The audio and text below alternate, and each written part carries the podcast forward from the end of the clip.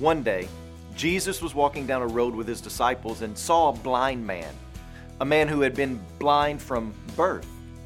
The disciples think this is a good time for a theological discussion, and so they ask in John chapter 9 verse 2, "Rabbi, who's guilty of sin, the man or the man's parents?" You see, in that day it was believed that sickness or malady was directly correlated to a person's sinfulness. The greater the sickness or trial or disease, then the greater the sin must have been. Hence, you have the book of Job with his friends trying to coax Job into confessing some terrible sin because God wouldn't allow to happen to Job what had happened unless God was trying to punish Job for sin. But before we move further into the text, let me show you three things that we learn from God's Word. The first is this sickness, trial, or tragedy. All of those things are a result of the fall of man into sin. When Eve sinned, the functionality of the world was broken and brought on these things. The second thing is not all sickness or disease is a result of personal sin.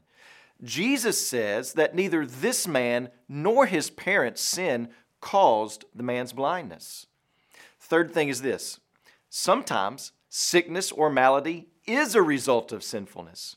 Some people in the church at Corinth died because they took lightly the Lord's Supper. Ananias and Sapphira died because they took lightly the holiness of God in the book of Acts. Sometimes when we go through trials, we arrogantly think, What in the world did I do to deserve this? Well, we may have done something, but we also need to realize and we need to love the fact that maybe we haven't done anything, but that God wants to work something in you and through you for His glory. In order to live out this truth, instead of asking, What did I do to deserve this? we need to ask, Father, what do you want to teach me through this? Today, when you pray, Please pray for Pablo Munoz and his family, our changemaker missionary in Chile.